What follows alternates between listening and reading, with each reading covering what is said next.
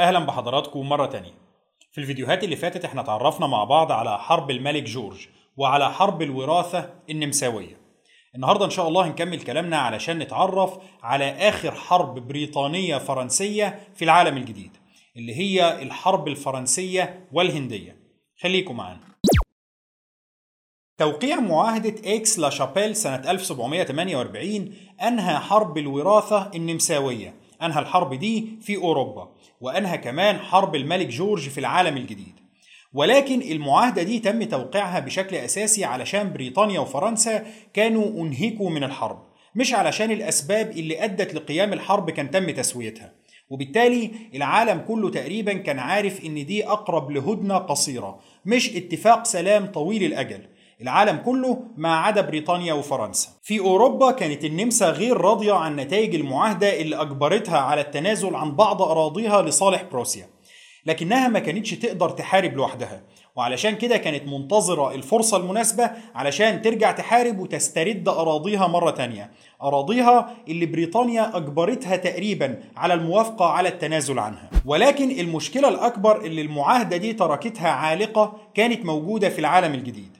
في نهاية حرب الملك جورج كان تم الاتفاق على عودة الوضع لما كان عليه قبل بداية الحرب. وده طبعا كان شيء غير مرضي لا للمستوطنين البريطانيين ولا للمستوطنين الفرنسيين. بالنسبة للمستوطنين الفرنسيين كان لا يزال وجودهم في لويسبرج مهدد بالوجود البريطاني.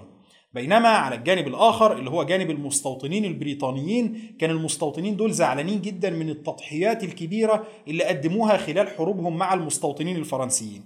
خصوصا في حرب الملك جورج اللي المستوطنات البريطانية أنفقت فيها مبالغ ضخمة جدا من جيوب المستوطنين واللي مات فيها أعداد كبيرة منهم. وفي النهاية جت الحكومة البريطانية قررت ببساطة إنها تتنازل عن المكاسب اللي هم حققوها. المستوطنين البريطانيين هنا كانوا بدأوا يشوفوا إن بقى في تعارض ما بين مصلحة المستوطنات البريطانية وما بين مصلحة بريطانيا نفسها. بريطانيا شافت إن الأفضل إنها تتنازل عن لويسبرج لفرنسا مرة تانية في مقابل مدينة مادراس في الهند.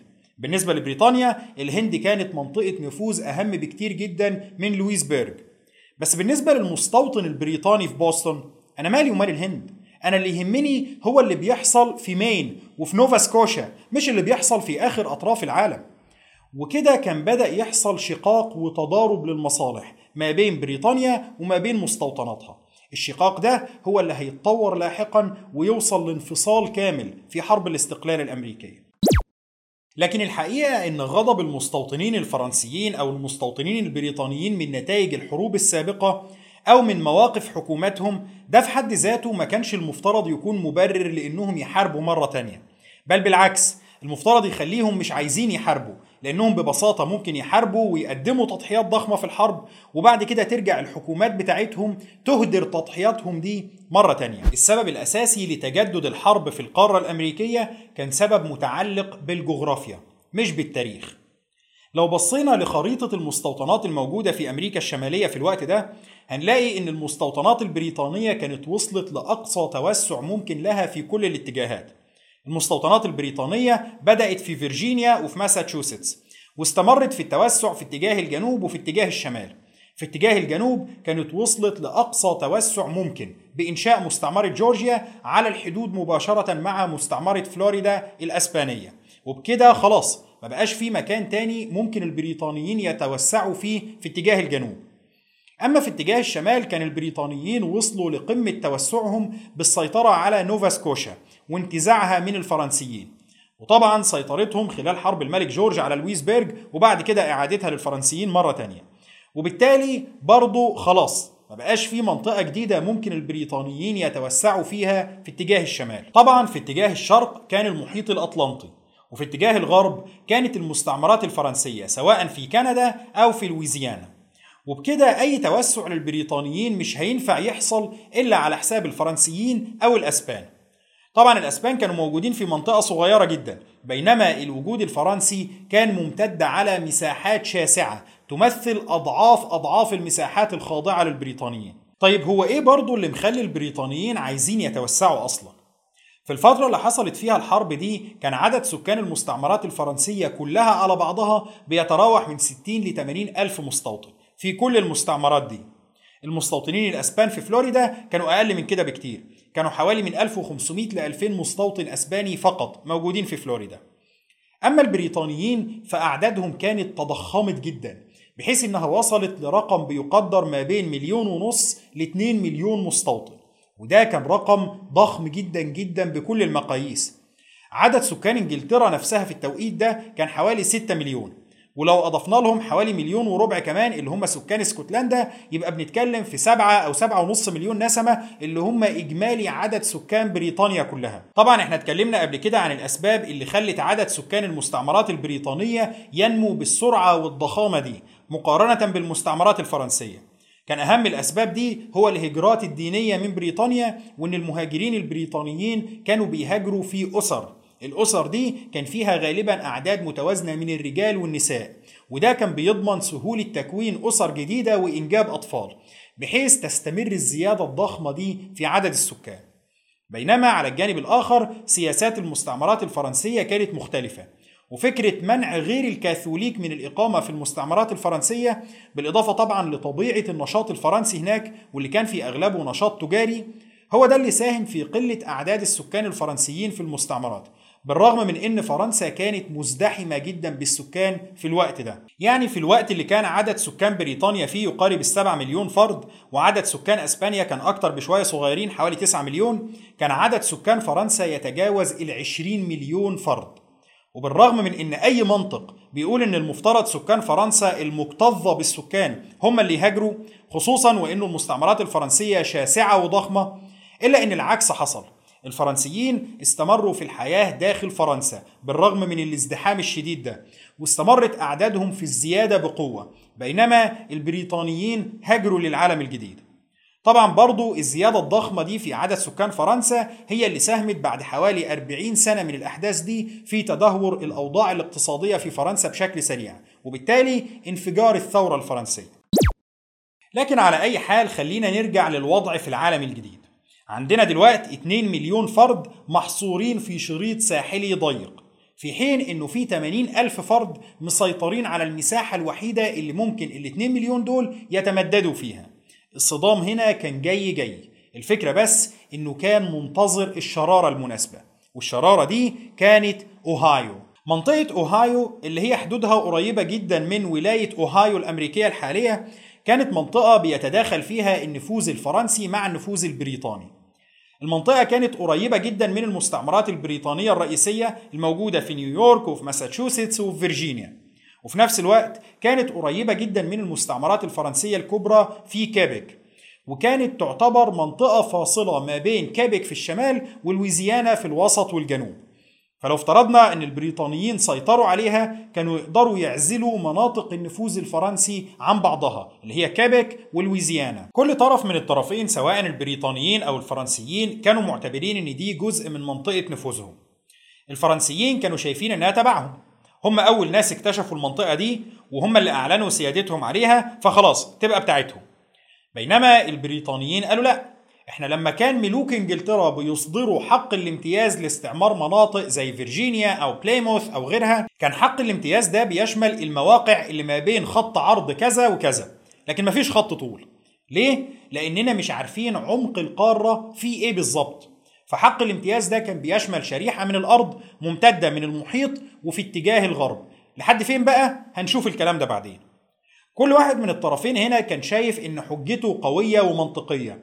وإنه غير ملزم باحترام حجج الطرف الآخر. والحقيقة برضو إن مفيش حد هنا كان يقدر يلزم حد بحاجة. الموضوع ما كانش فيه اتفاقية أو معاهدة ما بين الدولتين بيقروا فيها بحقوق لبعض فممكن يرجعوا لها. وفي نفس الوقت موضوع إحنا اللي اكتشفناها الأول ده كان مضحك شوية لأن في الأساس الأرض دي فيها سكان ما كانتش أرض خالية. لكن عموما كل طرف منهم كان مصمم على المزاعم بتاعته. أما على أرض الواقع فالمنطقة ما كانش فيها وجود فرنسي ولا بريطاني يذكر علشان يدعم المزاعم دي. الفرنسيين فعلا كانوا اكتشفوا المنطقة دي الأول وكانوا بدأوا يعملوا علاقات مع القبائل اللي عايشة فيها.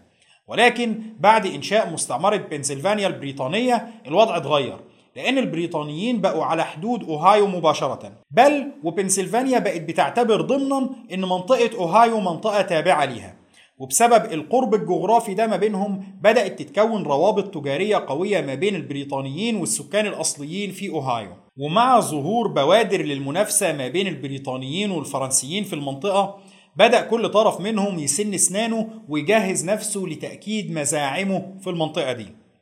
الفرنسيين قرروا إنهم مش هيسمحوا للبريطانيين باستغلال إن مفيش حدود واضحة وإنهم يتمددوا في أراضي الفرنسيين بالتدريج. بينما البريطانيين قرروا إنهم مش هيسمحوا للفرنسيين بحصرهم في الشريط الساحلي الضيق ده بحكم الأمر الواقع. يا يسيبونا نتوسع يا إما هنحارب. الفرنسيين هم اللي بدأوا بمحاولة تدعيم موقفهم في المنطقة قبل نهاية حرب الملك جورج بفترة بسيطة. في شهر يونيو سنة 1747 حاكم فرنسا الجديدة بيرسل حملة عسكرية مكونة من 200 جندي فرنسي لمنطقة أوهايو. هدف الحملة كان تأكيد سيادة فرنسا عليها واستعراض القوة الفرنسية. علشان القبائل المحلية اللي عايشة هناك تقتنع بسهولة بالانحياز لجانب فرنسا في مقابل بريطانيا. الحملة دي بتستمر من شهر يونيو لحد شهر نوفمبر سنة 1747 وخلال الفترة دي الحملة بتغطي مساحة بتقدر بحوالي 5000 كيلو متر مربع. بيلفوا في كل المناطق دي. كانوا كل ما يقابلوا تاجر بريطاني بيطلبوا منه إنه يغادر المنطقة وما يرجع لهاش تاني لأن دي منطقة فرنسية. وطبعا كانوا بيطلبوا من السكان الأصليين أو يعني بيأمروا السكان الأصليين إنهم ما يتاجروش مع البريطانيين. ولكن طبعا نقدر نتوقع إن سياسة زي دي صعب تنجح. السكان الأصليين ببساطة قالوا له المنطقة دي بتاعتنا وإحنا هنتاجر مع اللي إحنا عايزينه. ويلا يا ابني اتفضل من هنا. طبعا الحملة الفرنسية بتحاول تهدد السكان الأصليين. ولكن ما بيكونش معاها القوة الكافية لفرض المبدأ ده. ده لو حصل هيحتاج حرب والحملة دي ما كانتش حملة رايحة بهدف الحرب. وعلشان كده قادة الحملة دي بيرجعوا لكيبك وبيكتبوا هناك تقارير بتفيد بأن سكان المنطقة منحازين لجانب البريطانيين ضد فرنسا. بعد كده بيتم توقيع معاهدة إكس لا شابيل وكان المفترض أن الوضع يهدى شوية ولكن الحقيقة أن ده ما بيحصلش. لأن السنة اللي بعدها على طول اللي هي سنة 1749 كان في حرب هامشية بتندلع في أكاديا الفرنسية ما بين البريطانيين الموجودين في نوفا سكوشا والفرنسيين الموجودين في الجزء المتبقي من أكاديا الفرنسية. الحرب دي اللي هي الحرب المعروفة باسم حرب لولوتر.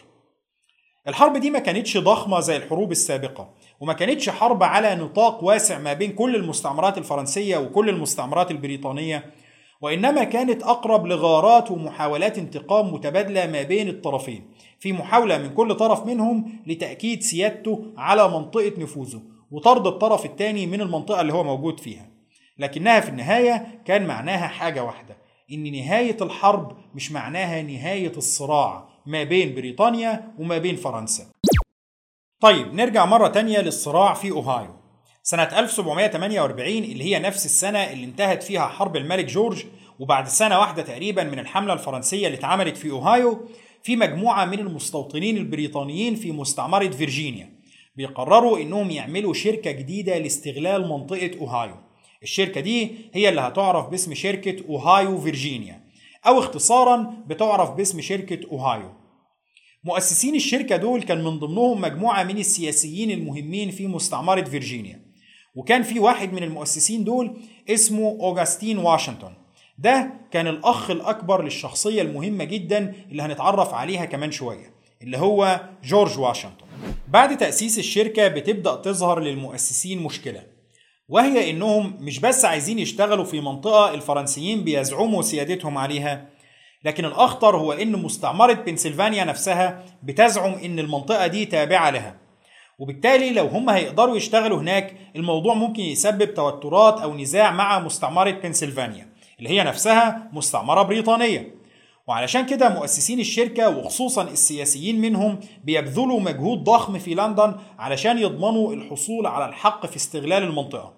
وبالفعل بعد سنة تقريبا سنة 1749 بينجح المؤسسين في الحصول على منحة من التاج البريطاني بالحق الحصري في استغلال قطعة أرض في منطقة أوهايو. قطعة الأرض دي مساحتها حوالي 500 ألف فدان وعلى الحق في التجارة مع المنطقة دي. المنحة كانت بتشترط على الشركة إنها توطن 100 أسرة بريطانية على الأقل في المنطقة دي خلال سبع سنوات وتبني لهم حصن يدافع عنهم ضد أي هجوم محتمل. اللي هو بطبيعة الحال لو حصل هيبقى هجوم فرنسي. طبعا الخطوة دي بتحسم النزاع ما بين المستعمرات البريطانية ومستعمرة بنسلفانيا ما بتعارضش بعد كده حق الشركة في العمل في المنطقة دي. لكن في الوقت نفسه الخطوة دي كانت تعتبر تحدي سافر للفرنسيين. عموما المستثمرين في الشركة دي بيلاقوا إن مزاعمهم ومزاعم الفرنسيين كلها ككلام ما تساويش حاجة. المهم مين اللي يقدر ينفذ كلامه على الأرض؟ وعلشان يقدروا ينفذوا الكلام ده على الأرض كان لازم الأول يتم الترتيب مع السكان الأصليين وإلا هيبقى صعب جدا إنهم يبنوا قلعة ويوطنوا ال أسرة المطلوبين. السنة اللي بعدها على طول اللي هي سنة 1750 الشركة بتجهز حملة تستكشف المنطقة وتحاول إنها توصل لاتفاق مع السكان الأصليين. طبعا قبائل السكان الأصليين في المنطقة كان بالفعل في بينهم وبين البريطانيين علاقات تجارية وكانوا رفضوا مطالب الفرنسيين بقطع العلاقات التجارية مع البريطانيين. لكنهم برضو ما كانوش سعداء بمطالب البريطانيين خصوصا إن المعاهدات السابقة ما بين السكان الأصليين وما بين البريطانيين واللي كان آخرها قبل أقل من عشر سنين كان البريطانيين تعهدوا فيها إن هم يتوقفوا عن التوسع غربا علشان يبقى في مساحة للسكان الأصليين يعيشوا فيها بعيدا عن الأوروبيين ولكن البريطانيين هنا بيضغطوا على زعماء السكان الأصليين بشدة وبيقولوا لهم بوضوح إننا مش بنشتري الأرض دي علشان نطردكم منها ولكن إحنا عايزين نعيش فيها معاكم ونمنع وصول الفرنسيين لها. وبعد فترة من الضغوط البريطانية المستمرة على السكان الأصليين زعماء السكان الأصليين بيوافقوا على توقيع معاهدة جديدة مع البريطانيين. المعاهدة دي بتسمح لهم بالبقاء في المنطقة واستغلالها. المعاهدة دي هي المعروفة باسم معاهدة لوكستاون واللي بيتم توقيعها سنة 1752 طبعا المعاهدة دي بتستفز الفرنسيين جدا اللي بيبعتوا فورا حملة مكونة من 300 جندي علشان تعاقب قبائل السكان الأصليين على عصيانهم للأوامر الفرنسية. وبالفعل الحملة دي بتهاجم مجموعات من السكان الأصليين وبتنجح في قتل واحد من الزعماء المؤيدين بشدة للتحالف مع بريطانيا. بس الحملة دي كانت بداية الأحداث من ناحية فرنسا مش نهايتها. الفرنسيين بيجهزوا حملة تانية أضخم بكتير في بدايات سنة 1753 حملة مكونة من 2000 جندي في المرة دي. الهدف الأساسي من الحملة بتاعت الفرنسيين كان بسط النفوذ الفرنسي في المنطقة بشكل دائم. دي منطقة استراتيجية ما ينفعش نخسرها. فالجنود دول يروحوا هناك ويبنوا حصون في المنطقة. ويسيبوا في الحصون دي حاميات فرنسية دائمة. وبالفعل الحملة الفرنسية الجديدة بتوصل للمنطقة وبتبدأ في إقامة حصون فيها. وبتمنع التواجد البريطاني في المنطقة تماما. وعلشان الفرنسيين يأكدوا إن موقفهم صحيح بيقيموا الحصون دي على حدود المناطق اللي المستكشفين الفرنسيين السابقين وصلوا لها. ما بيحاولوش يتوسعوا فيما وراء المناطق دي. على أساس إنهم بيطالبوا بالمناطق اللي كان ليهم الأسبقية في اكتشافها فقط. أما لو في جزء تاني متبقي بريطانيا طمعانة فيه تتفضل تاخده إحنا مش عايزينه. طبعا التجار البريطانيين ما بيعجبهمش ابدا الوضع ده وبيروحوا مع ممثلين عن السكان الأصليين يقابلوا حاكم مستعمرة نيويورك علشان يطلبوا منه إن بريطانيا تتصدى للفرنسيين. لكن الراجل ببساطة بيقول لهم ما معناه إنه مش مستعد يحارب علشان الموضوع ده. لكن هنا كان في أصحاب مصالح تانيين بيتحركوا اللي هم شركة أوهايو. واللي واحد من كبار المساهمين فيها كان وصل لمنصب حاكم مستعمرة فيرجينيا. الراجل بيقرر إنه يبعت بعثة من مستعمرة فيرجينيا علشان تحاول توصل لحل مع الفرنسيين. وبيختار لقيادة البعثة دي شاب صغير عمره 21 سنة في الوقت ده. الشاب ده كان اسمه جورج واشنطن. جورج واشنطن كان شاب من أسرة ثرية نسبيا. أسرته هاجرت من إنجلترا لفرجينيا قبل حوالي 100 سنة من الأحداث دي. وهناك قدروا ينشئوا عدد من المزارع. كان إجمالي مساحات المزارع التابعة ليهم حوالي 5000 فدان. طبعا المزارع دي كانت بتدار بواسطة العبيد زي أغلب المزارع في فيرجينيا وأبوه كان بيشرف على العبيد دول. وده اللي سمح للأسرة كلها إن هي تعيش في مستوى مادي جيد. جورج واشنطن ما بيتلقاش تعليم نظامي قوي في حياته. بيتعلم في مدارس صغيرة لكن على أي حال بيتعلم. بعد كده أبوه بيموت وهو في سن 14 سنة تقريبا وهو بيرث جزء من الأراضي بتاعة أبوه دي. وبيستمر بعد كده في شراء الأراضي لحد ما بيكون عنده مزارع مساحتها حوالي 2500 فدان. واشنطن كان له أخ أكبر منه منخرط في الميليشيا العسكرية بتاعة مستعمرة فيرجينيا. أخوه ده بيموت بسبب مرض الجدري سنة 1752 المرض بيصيب جورج واشنطن هو كمان لكنه بينجو منه ويبقى عنده بعد كده مناعة ضد المرض ده. وبعدها جورج واشنطن بيفكر في الالتحاق بالميليشيا زي أخوه. وبسبب نفوذ أسرته وذكرى أخوه المتوفي حديثا بيتم بالفعل تعيينه في ميليشيا مستعمرة فيرجينيا برتبة رائد وهو في عمر 21 سنة. ولما حاكم فيرجينيا بيفكر يبعت البعثة بتاعته لأوهايو بيختار جورج واشنطن على رأس البعثة دي. ربما كان من أهم أسباب اختياره للحملة دي هو إن واحد من إخواته الكبار اللي هو أوجستين واشنطن كان من كبار المستثمرين في الشركة. طبعا جورج واشنطن كان سنه صغير جدا في الوقت ده وكان بدون خبرة عسكرية حقيقية. لكن ده ما كانش مشكلة لأنه البعثة دي هدفها الأساسي ما كانش إنها تحارب الفرنسيين ولكن كان إنها تدرس الوضع على الأرض وتحاول توصل لحل مع الفرنسيين. يعني مهمة جورج واشنطن هنا كانت أقرب لأنه مبعوث لحاكم فيرجينيا من أنه قائد عسكري رايح يحارب. جورج واشنطن بيغادر فيرجينيا في شهر أكتوبر سنة 1753 وفي شهر ديسمبر بيقدر يقابل قائد الحملة الفرنسية الموجودة في أوهايو اللي بيستضيفه على العشاء. وهناك واشنطن بيعرض المطالب بتاعة البريطانيين برحيل الفرنسيين من المنطقة ولكن الفرنسيين بيرفضوا المطالب دي. واشنطن بعدها بيرجع مرة تانية لفرجينيا وهناك بيكتب تقرير مفصل بيوضح فيه رد فعل الفرنسيين ونواياهم بخصوص إقامة حصون في المنطقة والاستقرار فيها. ولكن قبل حتى جورج واشنطن ما يرجع لفرجينيا حاكم فيرجينيا كان قرر بالفعل إن هو يبعت قوة مكونة من 40 فرد من فيرجينيا بقيادة واحد اسمه ويليام ترينت علشان يبدأوا هم كمان يبنوا حصون في المنطقة المتنازع عليها دي زي الفرنسيين. ولكن بالنسبة للفرنسيين ده كان تحدي تافه.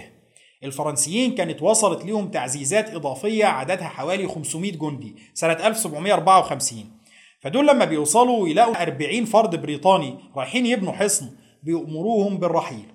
وطبعا مع فارق القوة الضخم جدا البريطانيين بيرحلوا بدون أي مشاكل.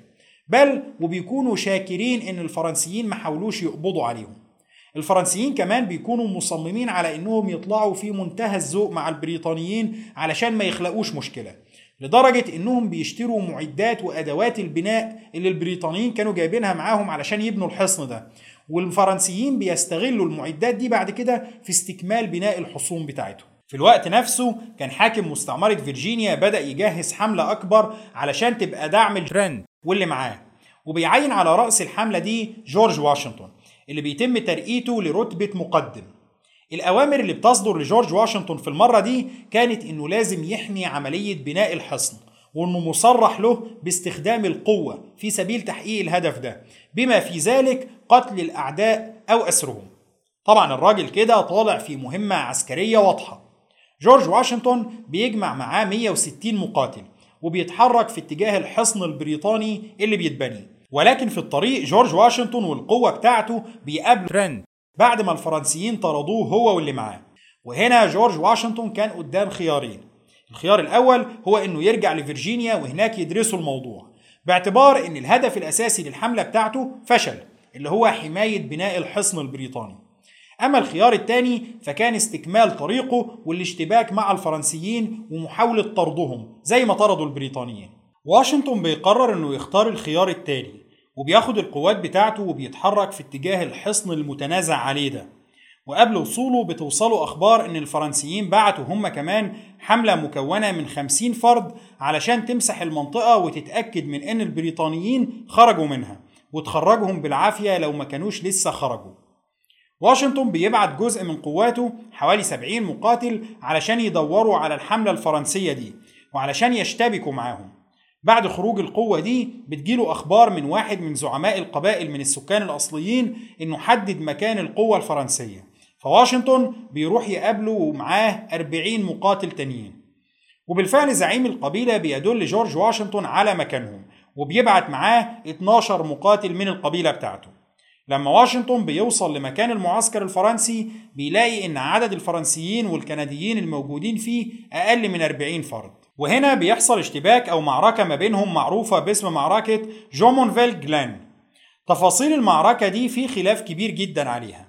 المؤكد هنا هو إنه المعركة استمرت فترة قصيرة جدا حوالي ربع ساعة بس وإن البريطانيين بقيادة جورج واشنطن انتصروا وإنه أغلب الفرنسيين والكنديين يا إما اتقتلوا يا إما تم أسرهم. ولكن إزاي وليه ده حصل؟ ده في خلاف كبير جدا عليه.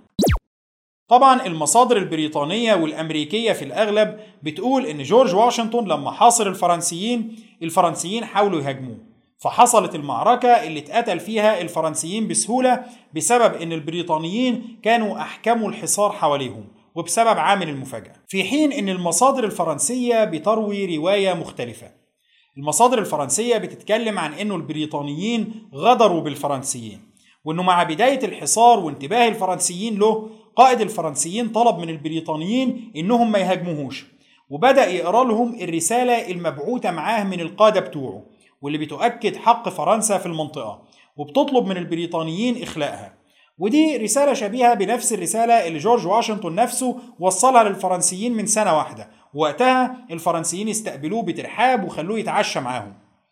الروايات الفرنسية هنا بتكمل إنه أثناء الفرنسيين ما كانوا لسه بيقروا الخطاب بتاعهم البريطانيين بقيادة واشنطن بيبدأوا في إطلاق النار عليهم وبالتالي بينجحوا في قتل عدد ضخم منهم وفي أسر الباقين اعتمادا على عامل المفاجأة أو بمعنى آخر اعتمادا على الغدر بينما الرواية الفرنسية الثانية بتقول إن البريطانيين مش بس غدروا بالفرنسيين في إطلاق النار بدون إنذار ولكن إن قائد الفرنسيين تم قتله بدم بارد بعد أسره على يد واحد من مقاتلي السكان الأصليين وإنه قتله بضربة بلطة مباشرة في الرأس. طبعا المعركة دي كانت البداية الحقيقية للحرب. الفرنسيين كانوا مستائين جدا من الهجوم البريطاني وموقفهم مفهوم طبعا وبيقرروا إنهم يردوا الصاع صاعين. المعركة دي حصلت يوم 28 مايو سنة 1754 وبعدها جورج واشنطن بيتراجع مع رجاله لمسافة قصيرة وبيقرروا إنشاء حصن جديد في المنطقة زي التكليف الأساسي بتاعهم مكان بينص وبالفعل بينشئوا حصن اسمه فورت نيسيسيتي واشنطن بعد إنشاء الحصن ده بتوصله تعزيزات إضافية بحيث إن بيبقى تحت قيادته حوالي 300 جندي. ولكنه بمجرد ما بيستقر بالقوات دي ويبدأ ينظم نفسه بيفاجأ بأن الفرنسيين بعتوا قوة مكونة من 600 جندي ومعاهم 100 من حلفائهم من السكان الأصليين علشان تنتقم لمقتل زملائهم. واشنطن بيحاول إن هو يقوي التحصينات اللي هو عملها وينظم قواته في خطة قتالية لكن كل جهوده بتثبت إنها بلا جدوى. الاشتباكات بتحصل بين الفريقين يوم 3 يوليو سنة 1754 في المعركة المعروفة باسم معركة فورت نيسيسيتي ومع بداية الاشتباكات بيكون واضح إن الفرنسيين هيتفوقوا بشكل ساحق. مع تصاعد الاشتباك اللي بينقذ الموقف هو هطول الأمطار اللي أفسدت البارود بتاع الفريقين. طبعا ده كان معناه تأجيل القتال. لكن الفرنسيين هنا كانوا قلقانين إن البريطانيين يبعتوا دعم لقواتهم فبيقرروا التفاوض. وبيقولوا إن كل اللي هم عايزينه الانتقام لقتلة الضباط بتوعهم. الفرنسيين هنا بيعرضوا على البريطانيين إنهم يسلموا القلعة وينسحبوا لفرجينيا بسلام. طبعا دي كانت شروط أفضل من اللي واشنطن ممكن يحلم بيها. وعلشان كده بيوافق عليها والفرنسيين فعلا بيسمحوا له بالانسحاب بهدوء في اتجاه فرجينيا طبعا مع وصول جورج واشنطن لفرجينيا كان متوقع إنه يتم توبيخه. أو إنه يتم لومه على الهزيمة دي. ولكن العكس اللي بيحصل. المجلس التشريعي والحاكم في فيرجينيا بيشكروه وبيقولوا إن الهزيمة دي السبب فيها كان خطوط الإمداد الضعيفة وكان قلة التجهيزات. لكن عموما مع حدوث المعركتين دول كانت الحرب بدأت بالفعل. الحرب دي هي اللي هتعرف باسم الحرب الفرنسية والهندية. الملاحظة المهمة هنا هي إنه الحرب دي مختلفة عن أي حرب تانية سبقتها. كل الحروب السابقة ما بين بريطانيا وفرنسا كانت بتبدأ في أوروبا وتنتقل بعد كده للعالم الجديد. لكن المرة دي الحرب بدأت في العالم الجديد وبعد كده انتقلت منه لأوروبا. إزاي ده هيحصل؟ ده اللي هنتعرف عليه الأسبوع الجاي إن شاء الله. شكرا لحضراتكم وإن شاء الله نكمل كلامنا الأسبوع اللي جاي